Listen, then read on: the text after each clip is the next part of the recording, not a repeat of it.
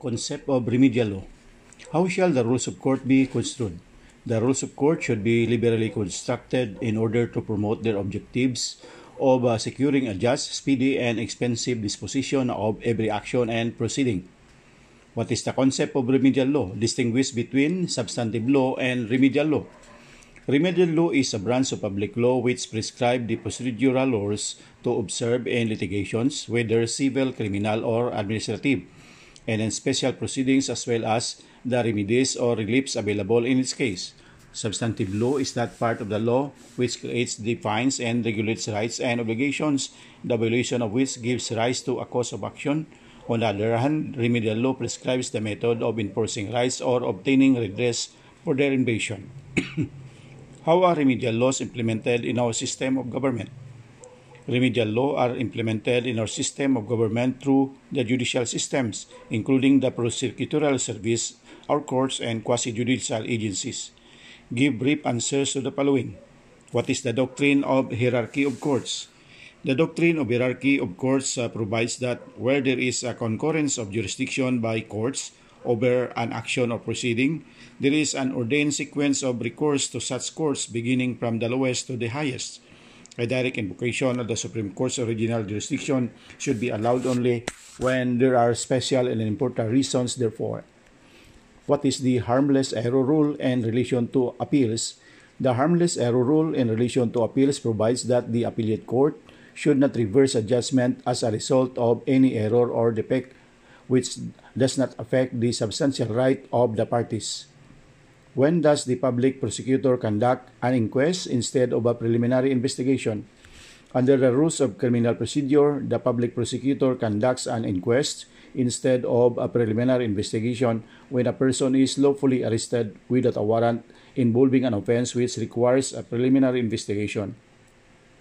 Doctrine of non-interference or doctrine of judicial stability. In rendering a decision, should a court take into consideration the possible effect of its verdict upon the public political stability and economic welfare of the nation? No, because a court is required to take into consideration only the legal issues and the evidence admitted in the case.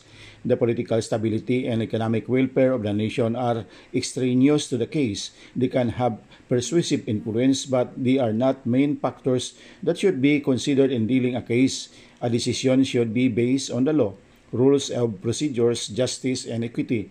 However, in exceptional cases, the court may consider the political stability and economic welfare of the nation when these are capable of being taken into judicial notice uh, of and are relevant to the case. Jurisdiction Supreme Court distinguish questions of law from questions of fact. A question of law exists when the doubt or the difference arises as to what the law is on a certain set of facts, while question of fact is when doubt or difference arises as to the truth or falsehood of the alleged facts. An appeal involves mixed questions of fact and law. There is a question of law when the doubt or difference arises as to what the law is on a certain state of facts On the other hand, there is question of fact when the doubt or difference arises as to the truth or falsehood of the alleged facts. Since the complaint was dismissed due to the alleged lack of appropriate board resolution from the board of directors of uh, a Good Feeder Corporation, the appeal will necessarily involve a factual determination of the authority to file the complaint for the said corporation. Hence, the appeal before the Court of Appeals is correct. Court of Appeals give at least three instances where the Court of Appeals may act as a trial court. A. In annulment of judgment under Section 5 and 6, Rule 47, should the Court of Appeals find a prima facie merit in the petition, the same shall be given due course and summons shall be served on the respondent, after which trial will follow where the procedure in ordinary civil cases shall be observed. B. When a motion for new trial is granted by the Court of Appeals, the procedure in, uh, in the new trial shall be the same as the uh, granted by the Regional Trial Court. C. A petition for habeas corpus shall be set for hearing. D. In a petition for the writs of amparo and habeas data, a hearing can be conducted. E. Under Section 12, Rule 124 of the Rules of Criminal Procedure, the Court of Appeals has the power to try cases and conduct hearings, receive evidence, and perform any and all acts necessary to resolve factual issues cases which fall within the original and appellate jurisdiction. F. The Court of Appeals can grant a new trial based on the ground of newly discovered evidence. G. The Court of Appeals under Section 6, Rule 46 whenever necessary to resolve factual uh, issues, may conduct hearing thereon or delegate the reception of the evidence of such issues to any of its members or to the appropriate agency or office. Does the Court of Appeals have jurisdiction to review the decisions in criminal and administrative cases of the Ombudsman?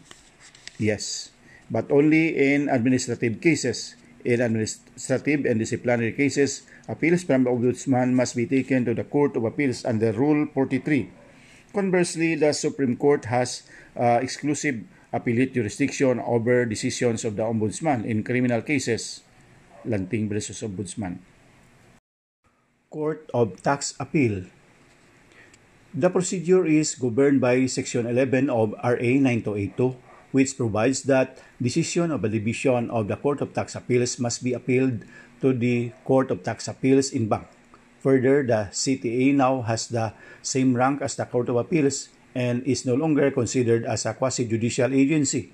It is likewise provided in the said law that the decisions of the CTA in bank are cognizable by the Supreme Court under Rule 45 of the Rules on Civil Procedure. Sandigan Bayan The Ombudsman filed a case of anti-graft and corrupt uh, practices uh, violation against a governor and a certain carpintero, a private individual. However, Governor uh, Matigas was killed in an ambush. At the Saligan Bayan, Carpintero, through counsel, filed a motion to quash the information on the ground of lack of jurisdiction, arguing that with the death of Governor Matigas, there is no public officer charged in the information the motion to quash legally tenable? No.